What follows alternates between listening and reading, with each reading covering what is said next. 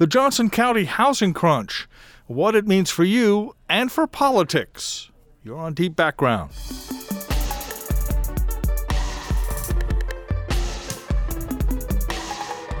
And joining me now to talk about housing prices in Johnson County, Kansas is Lynn Horsley of The Star. Lynn, great to have you with us. Great to be here. Again, a reminder I'm Dave Helling with The Star's editorial board for those who are not familiar with the podcast.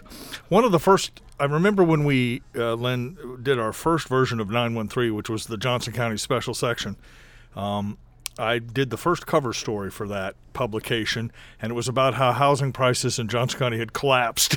Oh, really? in, in, the Great Recession, yeah. and that people were quite worried about it. People who had depended on the equity in their homes for retirement or education or whatever suddenly found themselves in pretty serious trouble because of the of the glut of housing and the collapse of prices. You found now in 2017 18 exactly the opposite, or at least somewhat the opposite. Oh, Tell us what's is, happening in Johnson It County. has completely reversed. Now, home prices are skyrocketing, especially in certain communities in northeastern Johnson County. Prairie Village, Fairway, parts of Leawood, Roeland Park, maybe a little exactly. And uh, and they're going up everywhere. Shawnee, Mission, Overland Park, and Gardner Edgerton, uh, maybe to somewhat lesser degree, but uh, county-wide in February there were 1,300 homes for sale, and ideally you would have something like 6,000 homes for sale. So for every home that goes on the market, there are 40 or 50 showings within the first few days. Uh, for the most appealing properties, there are multiple offers, often above the asking price. Within a few hours right. of, the, of the opening. And it drives the price up.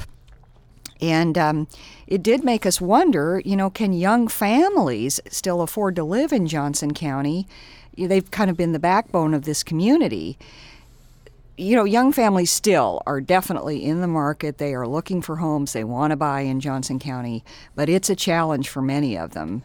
And um, the other thing that people should know is as these appraisals go up, it can involve a property tax increase, and that affects almost every homeowner Right. in the county. And we're going to come back to that, obviously. But let's go back to the crunch. Do we have any sense of why it's happening? Is it not building enough homes? Oh, people, uh, the demand for homes closer in uh, growing. I mean, that's part of it too, isn't it, Lynn? W- w- why do we have this crunch? Well, for for one thing, you know, during the recession, really the the new home starts collapsed.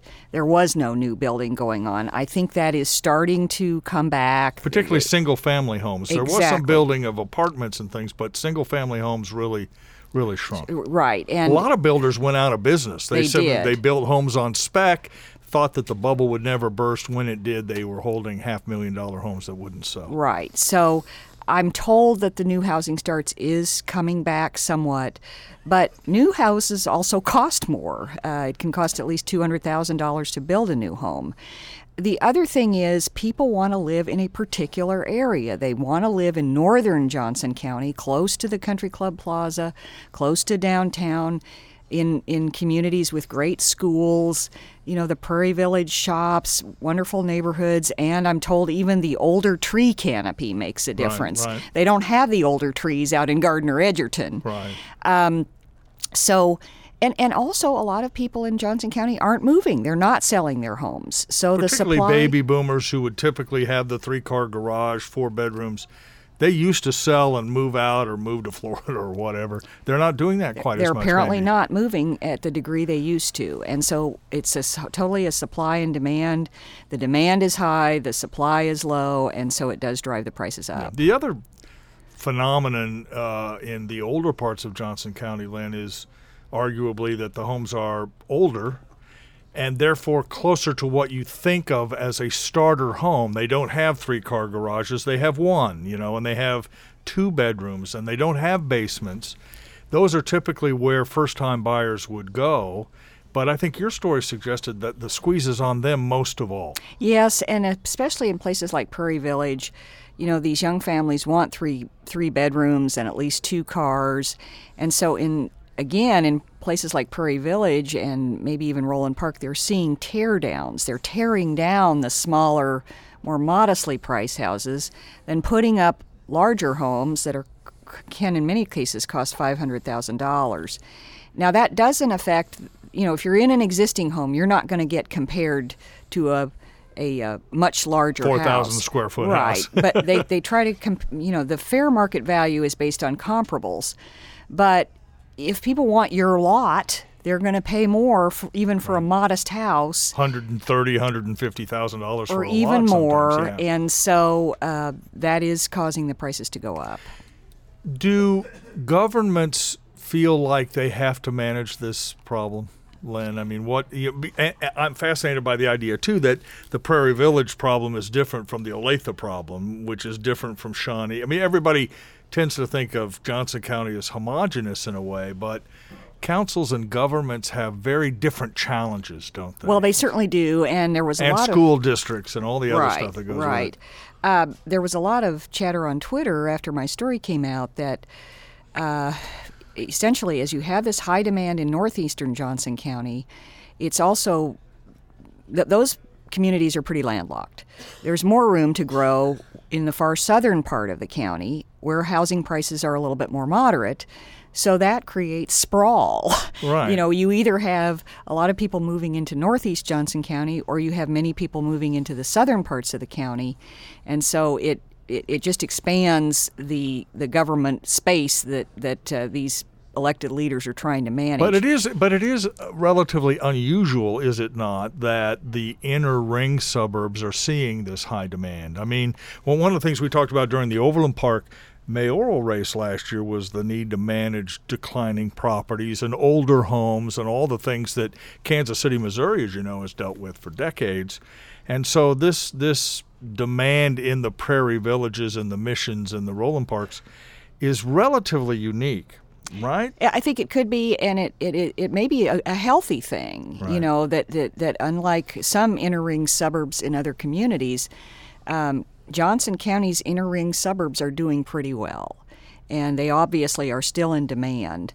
Uh, however, in places like Prairie Village, where you have a lot of teardowns, those communities are trying to figure out regulations to make sure that uh, as you tear down the older buildings and maybe replace them with newer housing, that you don't destroy the character that made Prairie Village so appealing to begin with. Right. And you do need homes for first time buyers. I mean, that the whole point of communities, particularly suburban communities, is to figure out the sweet spot where younger families can find affordable housing uh, relatively conveniently at a price they can pay. And I think your story suggested that's getting harder. It and is, harder. and to be honest, I'm not sure Johnson County elected leaders are that focused on affordable housing. Some of the new elected members of, of the Overland Park City Council, specifically Logan Heley, who's a young man, 25 years old, and renting Right. an apartment, he does, he is concerned. And, uh, and other people, Overland Park had a visioning session recently. What's the future of Overland Park? And some people did say they want diversity,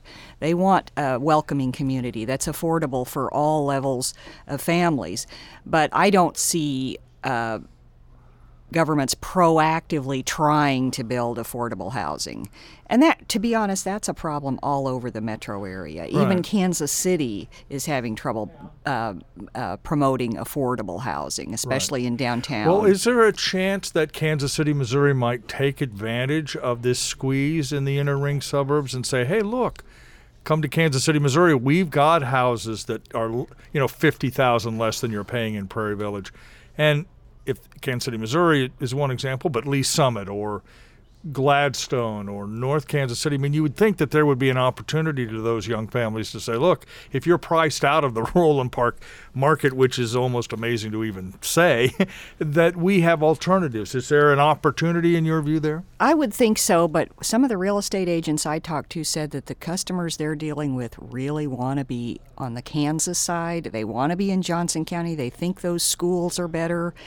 You know, Kansas City has some good school districts, especially in the Northland. There are also uh, good school districts, i.e., Lee Summit. But many of these young people that they are uh, seeing as potential buyers work in Johnson County. A lot of the big employers are in Johnson County. So the proximity to those employers means many of these couples still want to live in Johnson County specifically. Um, we'll get to the tax implications in a minute, but again, broadly speaking, Len, Is this just a case of sort of Johnson County whining? Yeah.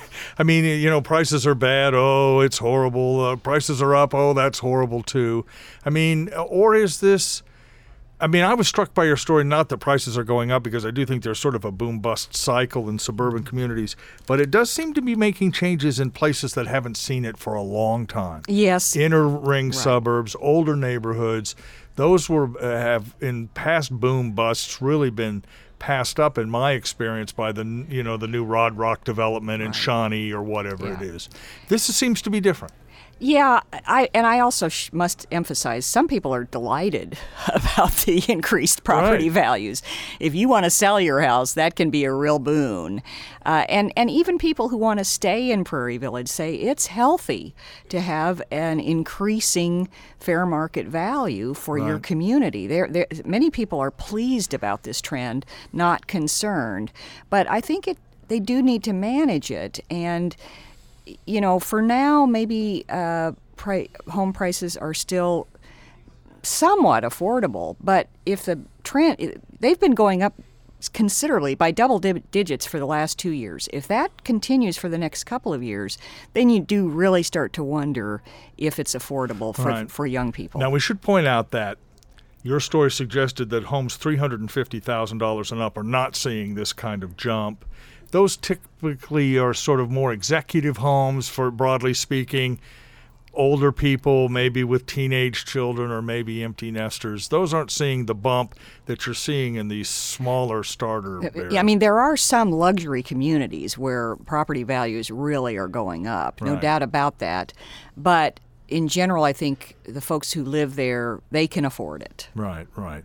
And when you say managing these changes, it goes beyond just housing prices. I mean, now you're talking about school districts and younger children. I mean, you really do have to have a bit of a crystal ball as a policymaker, mm-hmm. don't you, Lynn, to understand what these demographic changes will mean for, you know, where are you going to put a new mall? Where are you going to put a grocery store? Where are you going to, you know, what what incentives do you need for street repair, that type of thing? I mean, those are the, and these inner ring suburbs have not had to wrestle with that problem either. No, have they haven't. But it is interesting. A number of communities, specifically Overland Park and Olathe, are now having major visioning projects where they're trying to engage their whole community with large public forums saying, We are growing. Uh, we're going to probably continue to grow for the next 20 years. How do we manage this? The answers aren't immediately evident, but, but both Olathe and Overland Park have very aggressive planning um ventures underway to try to have some kind of zoning and, um, you know, maybe ordinance changes to actually manage this growth. Right. And we should again repeat uh, before we take a break that Johnson County is not a homogenous thing. That the challenge in Overland Park is different than the one in Leawood, which is different from the one in Roeland Park, which is different from the one in Mission. Absolutely, good right, point. Right. All right. Let's take a break, and I want to talk about the property tax issue when we come back here on Deep Background.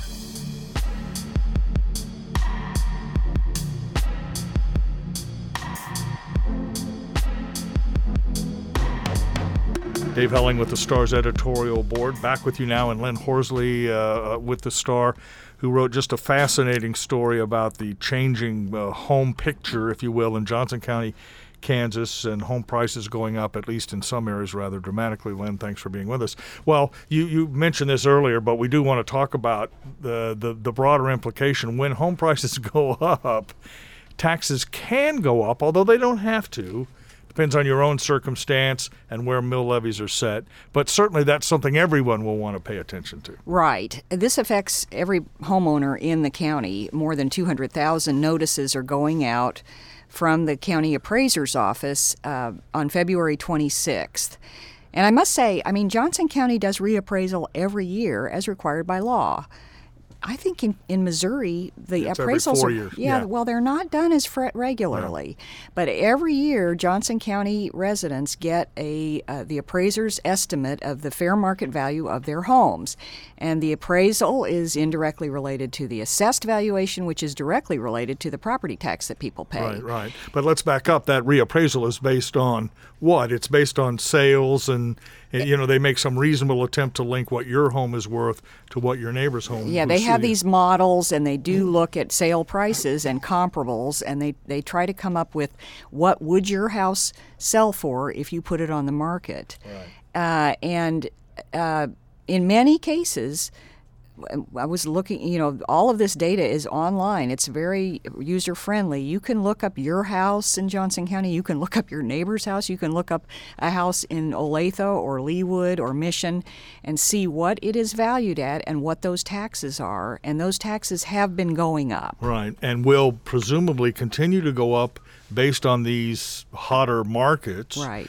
And and it, it, it is often so confusing for homeowners because while the aggregate of property tax values has some relevance to what elected bodies do in terms of mill levies, your individual situation may vary depending you know like it, it, let's say uh, mission overall values have gone up 5% the mission city council could say okay i'll roll back my levy 5% or whatever it is. But if your home went up 10% then a 5% rollback doesn't completely make you whole and people really get frustrated with that Right, and and also uh, the main impact is from the school districts. Uh, so yes, because their levies are far higher than They're, they're higher, yeah. Uh, the now I will say the Johnson County Commission, you know, as far as the county part of your assessed valuation in your property tax bill, they lowered their levy last year, and they said they're going to give serious consideration to lowering it again.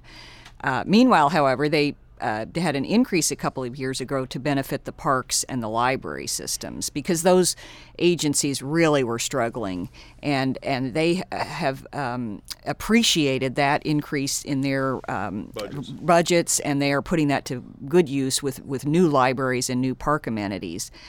So anyway, Johnson County lowered its levy.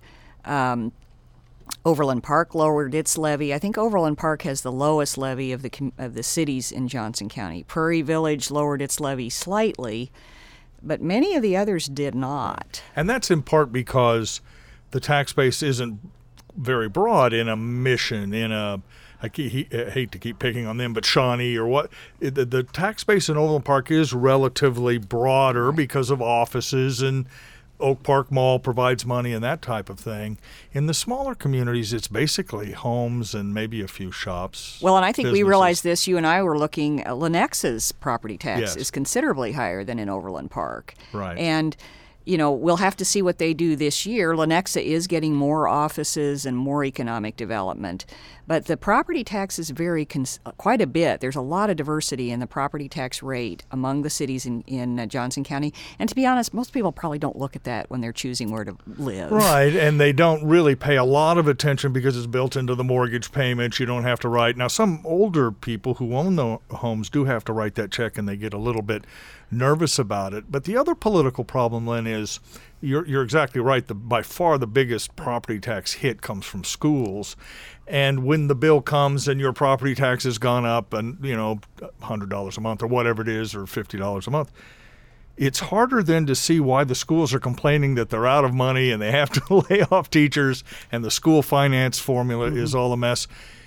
There is, when you have this kind of volatility and aggressiveness in home prices, the political uh, volatility can increase too, can it? I think so. And I will also say that Paul Welcome, um, the county appraiser, noted that people can appeal this notice. Uh, and in 2016, they had 3,000 appeals. Well, last year they had 5,000 appeals. So as the values go up, more people appeal. And to be honest, people should know that about 40 or 50 percent of those appeals are addressed. You know, they, they can result in some reduction.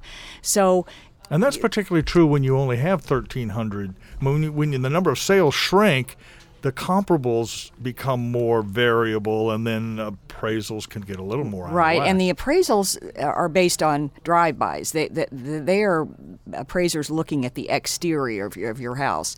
If your interior has a lot of problems, or you have green shag carpeting and it looks like it's from the 1970s, they said they that very, very much can af- affect the, value when you go to sell. the market value, and so they might knock it down. And it's a square footage calculation. You've added a new basement. You've done these other things. It's kind of mathematical in some ways. But they are based on the expecting more appeals this year as the values go up. Uh, the appeals have to be filed by March, the end of March, and then the, uh, throughout the summer they will review those, Right. you know, appeals and, and make a judgment. I will tell you my own experience, and you and I did chat about this. My mother lived in Johnson County for many years, and she actually wanted her appraisal to go up. She was less worried about taxes than some sense of the value and equity that she was building in her home. And normally, when you have an appraisal, you have to pay for it, but when the county does it, it's free. And so she, and, and I think this is common in Johnson County, you know, likes it when the value goes up. Yeah, a lot of people feel like their home is their best investment. And the more equity you have in there, it's good. And that is what some young people told me that even as they see these home prices spiking and it's difficult to find a home that's affordable, they feel like if they can do that, it's a better investment than just renting an apartment. Now, you your your uh, job here at uh, the mothership is to cover Johnson County politics. Let me ask you this: Do you get a sense that governments, broadly speaking, see this increase in housing activity as a windfall that they can now take advantage of? We've wanted to do streets for so long. We've wanted to do that intersection. We need a new stoplight. Or is there a sense, let's not get crazy. This may be a temporary thing let's put some money aside or not go out of our minds to you know uh, engage in new projects until we're sure that this is really not fool's gold. I think that's the, the more prudent approach, and that's what I'm sensing, at least from the elected leaders that I speak to, that they are even willing to consider rolling back the levy somewhat so that they're not getting a windfall in revenue, but that they can keep you know, uh, pace with their their costs.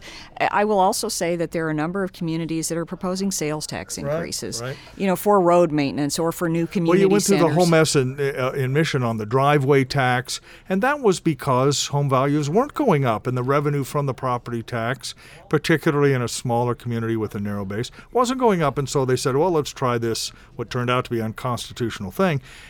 So you wonder if the increase in value is convincing mayors and council members to be prudent going forward, or whether they're saying now finally we're out of the woods. It's been a ten-year recession.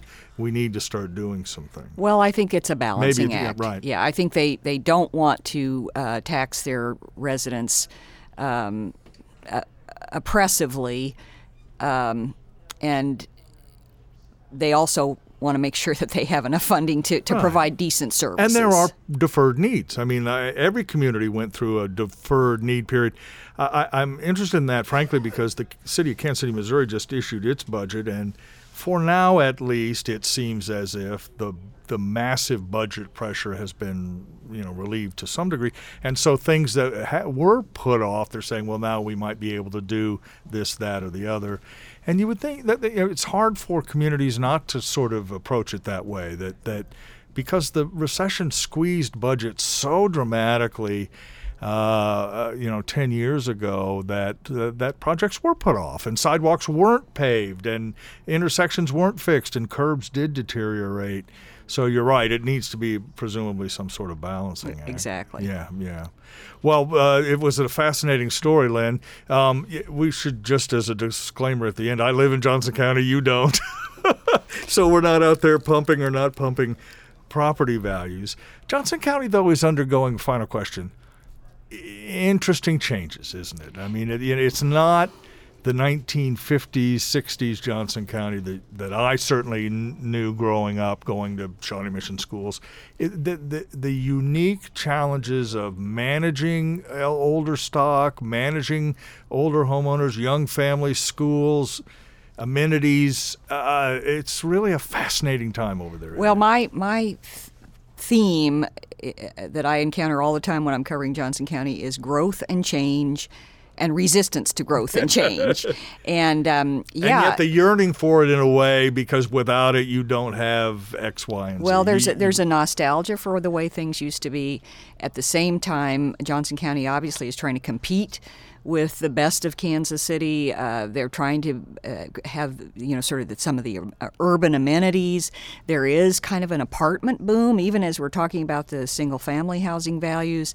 There are a lot of luxury apartments going in, empty nesters, and millennials in some cases are seeking out these multifamily uh, complexes, which are, are kind of a new phenomenon for Johnson County. Plus, you throw in the changes in retail, what that has meant for development and office space and telecommuting and border Exactly. war, all of that stuff thrown in in one place. It's a dynamic and vibrant uh, county to cover, and there's never a dull moment. All right. Well, never a dull moment with Lynn Horsley on Deep Background, that's for sure. Lynn, thanks for so much for coming and talking about your story, and uh, we'll have you back again. My pleasure. All right. Dave Helling with the Stars Editorial Board. Thanks to you for joining us. You have been on Deep Background.